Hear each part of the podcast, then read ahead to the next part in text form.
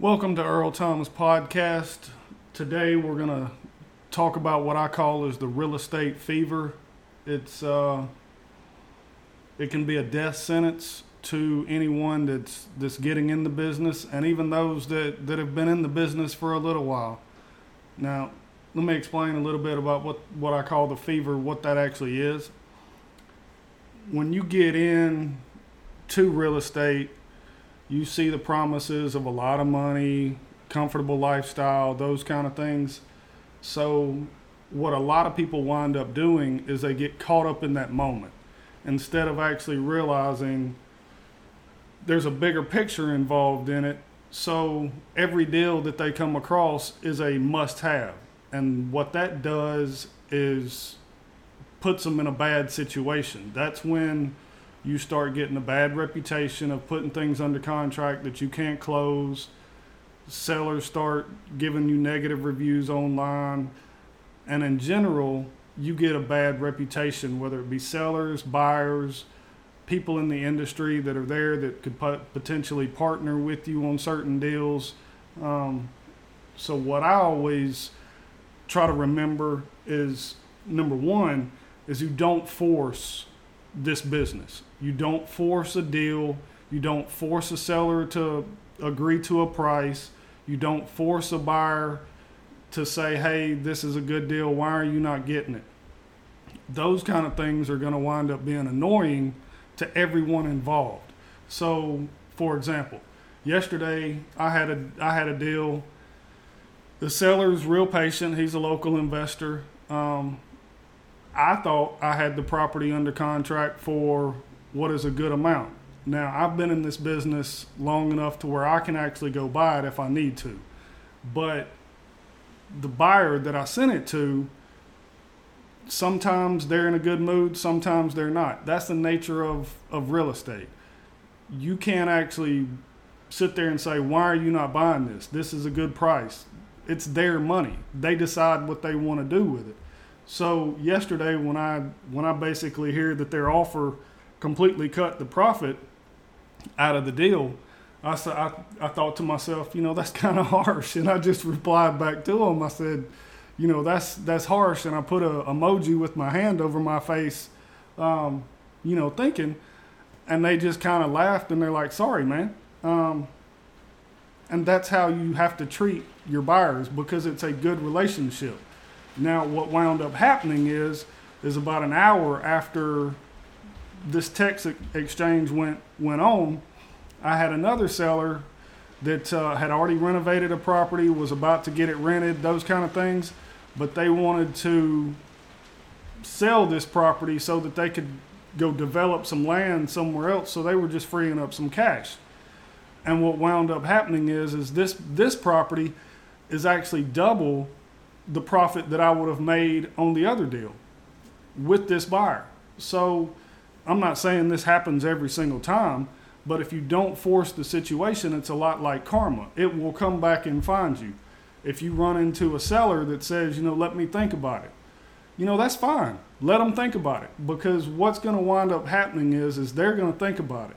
They're going to call another home buyer, We Buy Houses, whoever it may be, and they're going to constantly get these low offers. But if you give them the respect without forcing them and show that you're professional in this, but you keep in contact with them, hey, I'm just checking with you to see if, if anything has changed, or you're sending them an email, just some kind of non-intrusive way you're building a rapport, a relationship with this seller. The next thing you know, when they get tired of getting all these low offers, when yours was similar to it, because you took the time to say, I'm not going to force you to sell your house if you want to think about it. This is your house. You do what is best for you on it. Then 9 times out of 10, they're going to come back to you, as long as you're keeping in contact with them. But you have to keep in contact with them, because they're going to wind up talking to all these different people, and they're not necessarily going to remember who is which. Okay, I went and met with John the other day. John was real nice. I would prefer selling my house to him, but I don't remember how to get in touch with John. So that's where your follow-up becomes very, very important. And the way that you follow up is just as important. I've closed deals to where I've sent them automated emails for over a year and never get a response back to them, anything like that. Then all of a sudden they show up and say, yes, I still want to sell my house. You call them, you know, hey, are you considering what I offered before? Well, I don't remember what you offered before.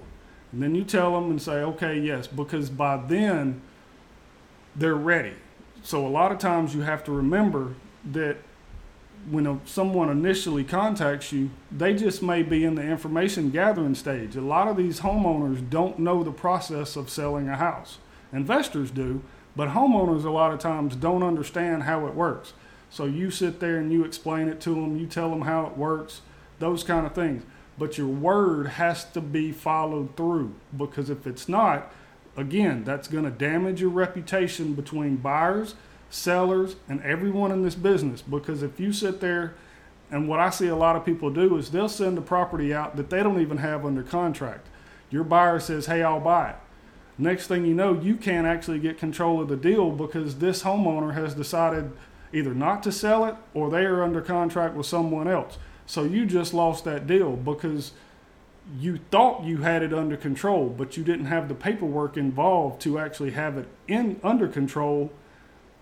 Then your reputation starts suffering because this buyer has wasted enough time, gone out and visited the house, looked at it, worked their numbers in their office, those kind of things. And then now they can't even get it. So the next time you send them a deal, they're going to, in the back of their mind, think, do they have it under contract? And you're going to start getting asked every single time, do you have it under contract? When do you have to close by? Those kind of, what do you have it under contract for? So you're going to actually suffer in the long run if you rush into all of these deals without actually slowing down, staying calm, not acting desperate, those kind of things. Because when you act desperate, you put yourself in a bad position because you lose your leverage of negotiating. So if you go, and that's with a seller or a buyer, when you go to a seller and you're acting desperate, they can read that. They know that. So if you sit there and say, I'll give you $100,000 for your house, next thing you know, you're under contract for $120,000. But that mentality, the way that you approached it, was the difference in that $20,000. And at the end of the day, that could be the difference of you actually being able to close that deal with a buyer instead of rushing it, forcing it, and going in, and now you don't even have a deal. You put it under contract for too much. That's going to wind up costing you in the end because you spent money on marketing, whether it be signs, online, Facebook ads, whatever you were doing, you spent money and now you have nothing to show for it because you were desperate. You rushed the situation instead of sitting back, acting cool about it, and letting the seller come to you in some respects. Then when you turn around and you try to sell it to your buyer, you have to sit there and go, okay, well, if you don't want it, that's fine. I've got other people. You don't necessarily tell a buyer that because a lot of these buyers want to be the only one. But the more desperate you act, the more money that you wind up losing on every single deal. So what I always suggest to people is that you keep it simple. You stay calm. Not every deal is a deal. You may think it's a deal, but a buyer may not. So if a buyer doesn't think it's a deal, then there's nothing you can do about it unless you buy it yourself and try to sell it down the road somewhere. So when you go into these situations, the fever is what gets you in these predicaments that you can't get out of a lot of times. And I know I see a lot of people out there that say, okay, well, this seller decided to back out. I'm going to go and file, the contract down at the courthouse to cloud the title. That's one of the worst things that you could ever do in your life. Because if you go down there and do that, 9 times out of 10, you're exposing yourself, whether it be the attorney general of your state, the real estate commission, whoever it may be, because now you're going to wind up with attorneys involved when this seller ever does decide to go and sell this house. So you have to make sure all of your paperwork is in order, dates are correct, signatures are signed, those kind of things. So if an attorney for the seller decides, you know what, they didn't do it right. Let me go and tell the commissioner. Let me go and tell the attorney general. Well, the problem with all of that is if you're not a licensed agent, you don't fall under the commission's jurisdiction. You fall under the attorney general's jurisdiction. So instead of getting a slap on the wrist with the commission, now what you've done is criminal. So you could actually face a fine, jail time, those kind of things, and ruin the rest of your life because you rushed the deal. You thought every deal, I'm going to show this seller, but you didn't think long term about what you were doing. The other aspect of the fever is is part of the cost that's associated with this business. When someone gets in this business, all they can see is the hope of a lot of money. And to be honest with you, there is a lot of money in this business if you do it the right way. But what you don't see is how to sustain this business. So let's take, for example, just a personal cost every month and a very small cost to operate the business. So let's say, for example, that your monthly bills for you to survive on, whether that's a mortgage, rent, insurance, car payment, those kind of things. Let's say you spend $5,000 a month just on your bills, not necessarily any money left over, just $5,000 a month on your bills. Well, let's say at the same time you have a business to run. So on top of that $5,000, let's say you have another $5,000 that you have, SEO, Google AdWords, cold calling, bandit signs, Facebook ads, direct mail, all of those things combined, whatever you choose how you're going to market, let's say that's another $5,000 a month, because it can easily get to $5,000 a month. So if you take that, the $5,000 just to pay your bills so that you can have a roof over your head every night when you go to sleep, plus the $5,000 of running a business, that's $10,000 a month that you have to make in order to keep your doors open and a roof over your head. Because if you only make $5,000 a month, you can't market. You have to make a choice. You're either late on your mortgage, car payment, rent, whatever it is, just to be able to send out a mailer or just to be able to keep running Facebook or Google ads. So what you have to realize is the overall picture. If you're spending $5,000 a month on bills plus $5,000 a month on advertising to get your deals, now you're at $10,000 a month.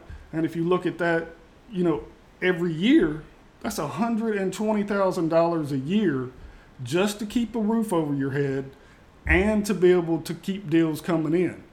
So when you start rushing out, you start getting those deals under contract that you shouldn't get under contract, you're wasting your marketing dollars.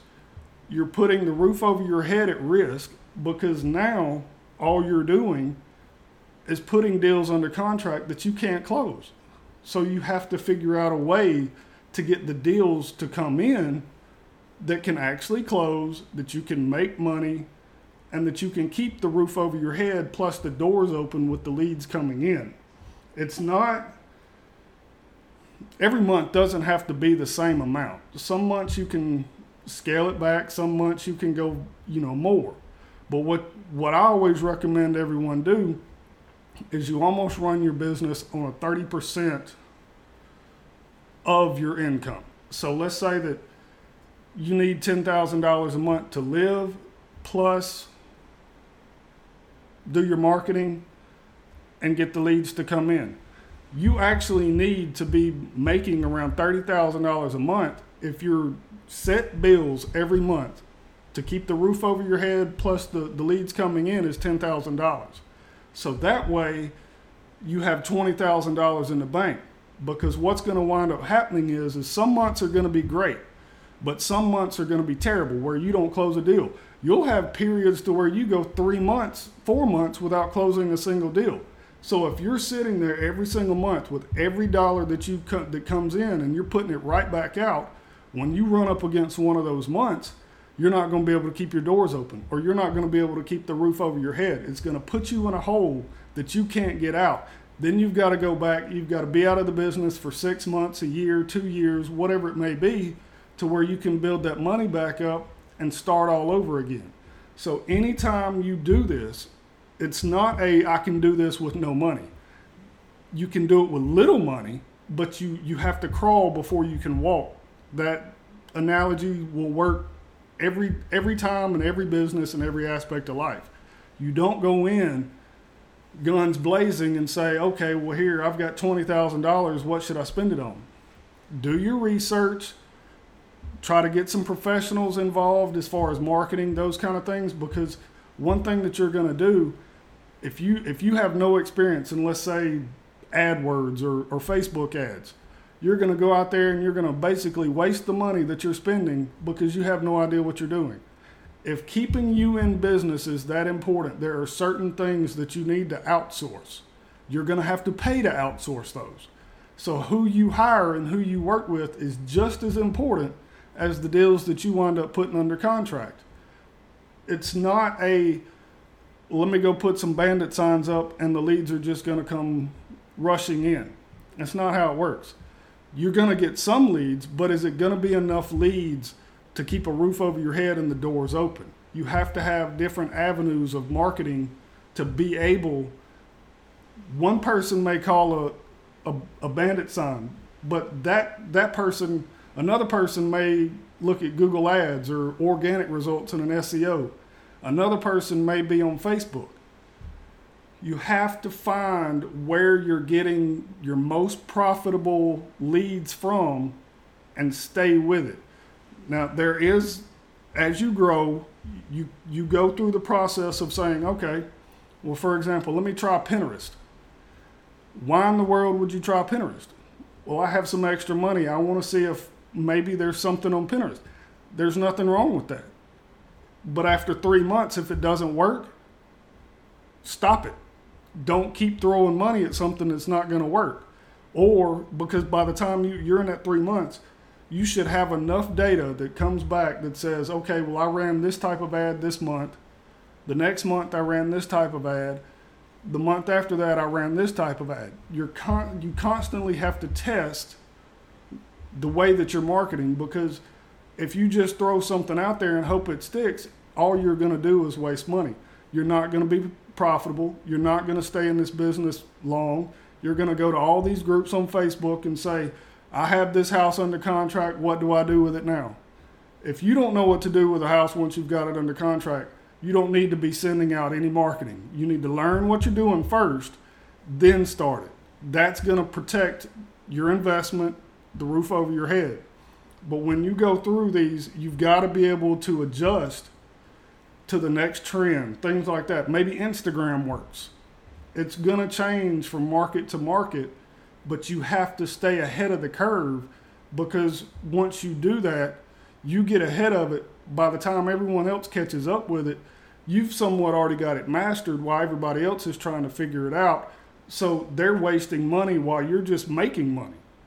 It's not a, okay, well, I just took this course and, you know, this mentor or this guru told me to start cold calling. These people are getting 10 calls a day because now everyone is cold calling. So what's going to make you stand out versus everyone else that's doing it? It could be the person that's doing the calling. They could be the friendliest person in the world, close all the deals that come through. Odds are they're not going to be that. You're not going to be that. So when you're sitting there thinking to yourself, well, everybody's cold calling now. That's where the money's at.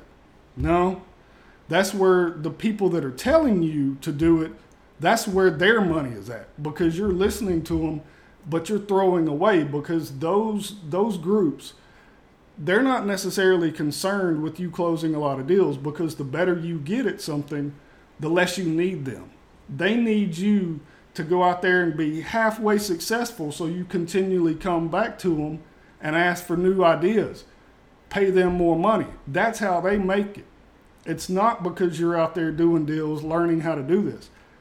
They need you to always come back. So they're only going to give you just enough to give you a limited amount of success, but keep you coming back so they can keep you making more money off of them. That's how the 10 times actually works. You have to just give people pieces of things and never give them the full story. That's why I always say, go find a mentor that will take a vested interest in you. It's not that you've got to go out there and work for them or anything like that, but someone that will take you step by step in this business and show you what you're doing. That's going to lead to your success.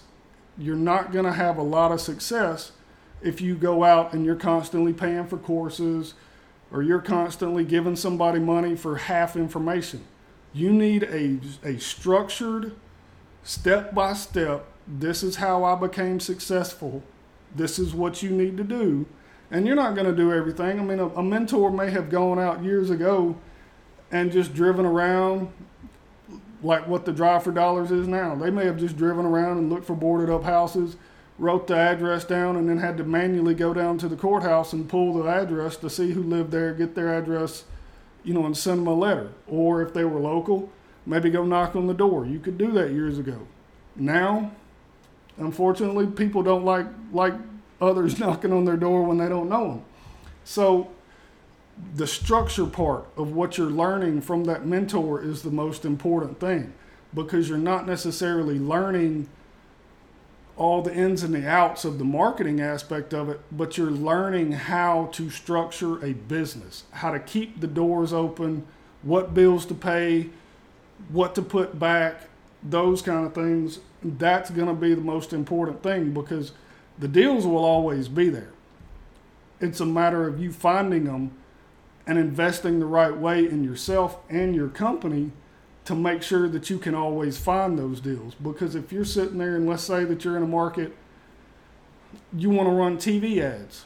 TV ads are expensive. Sure, they get a lot of response if you do it the right way and have a presentable ad, but are those the people that you really need to reach? Is that going to maximize your profit? Or are you in a market to where you only get 2 deals a month, but they all come from direct mail? Well, if you only get 2 deals a month, but you're making $25,000 a deal, in all honesty, I would spend that couple of $1,000 sending out direct mail and just live off of that when it slows down, or in the process of trying to figure out something else. See, now if you've got 2 deals at $25,000 a month, you've got $50,000 coming in.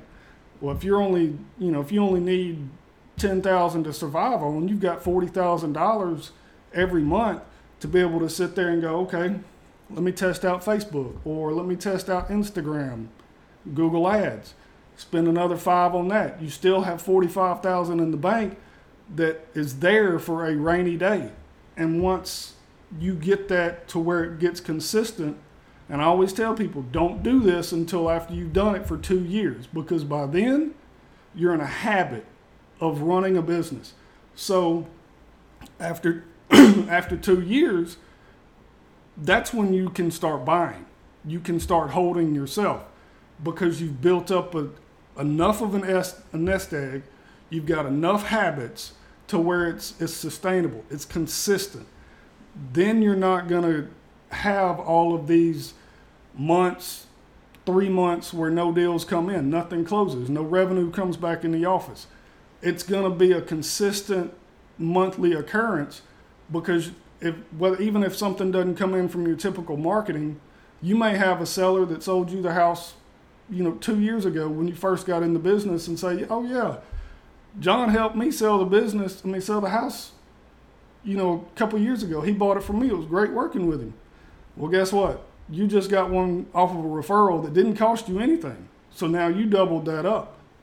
That's where you have to learn the reasons that you're treating people the right way, is because a lot of these deals that you'll start getting to come in won't be of any additional cost to you. You will have spent money on that one time, and then word of mouth or the way that you treated them, things like that. They'll refer a friend, a family member, somebody like that over there to you. And now you've made money twice off of one deal. It's important to understand, don't rush this.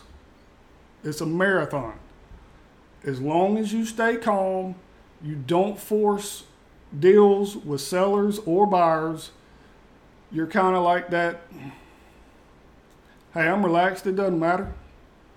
As long as you do that with everyone that's involved in it, you'll have more opportunities to sell deals, because some of these that wind up being a little tight, if you're easy to get along with a buyer, they're more likely to look at your deals when they're tight. And let's say that, you know, you've got that deal that you put under contract for $120,000, but you're that wholesaler that, oh, I gotta have this, and it's, you know, calling them every day, every hour. Those, you're annoying. You're not gonna get them to take a second look at that. But if you sit there and you're that laid back, calm kind of wholesaler that gives them a good product 9 out of 10 times, and then when you need a favor, you're going to be able to call that in. So in summary, do not get the fever. Understand that you are doing something. You're providing a service to people. You cannot close every deal that you come in contact with. There's not enough time in the day. There's not enough people in the market buying them. Sometimes you have to let them go right then. If they come back, that's great. If they don't, that's great as well. But you kept your doors open because of the way you conducted yourself, and you didn't burn any bridges with a seller or a buyer.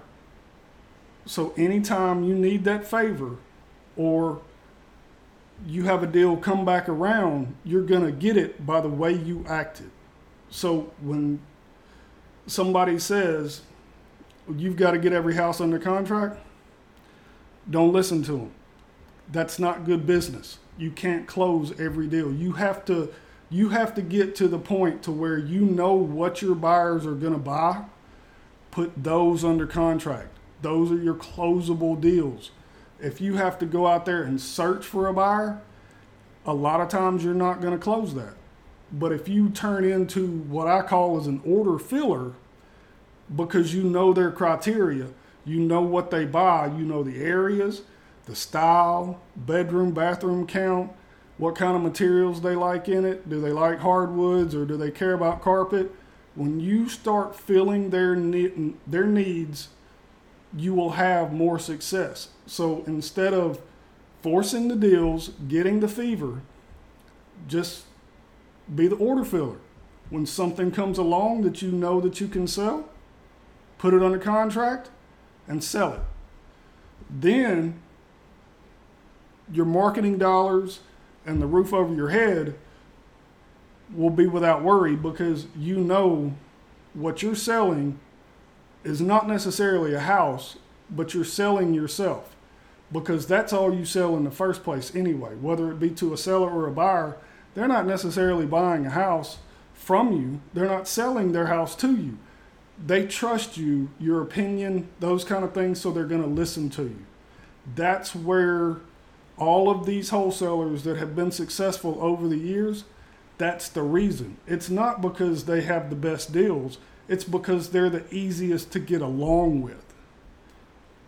So with that, we're gonna draw it to a close. I hope everyone has enjoyed this, and whatever you do, do not get the fever. Do not force it. Let it come to you. Be smart about your business. Plan your business. Understand things are gonna come up that you can't control. Roll with it. Just go with it. Let it happen. And once it does, it'll all get a little bit easier. You won't have near the stress, near the anxiety, and you actually give yourself a chance to be successful. I appreciate you listening to this episode. We'll be back with another one here shortly.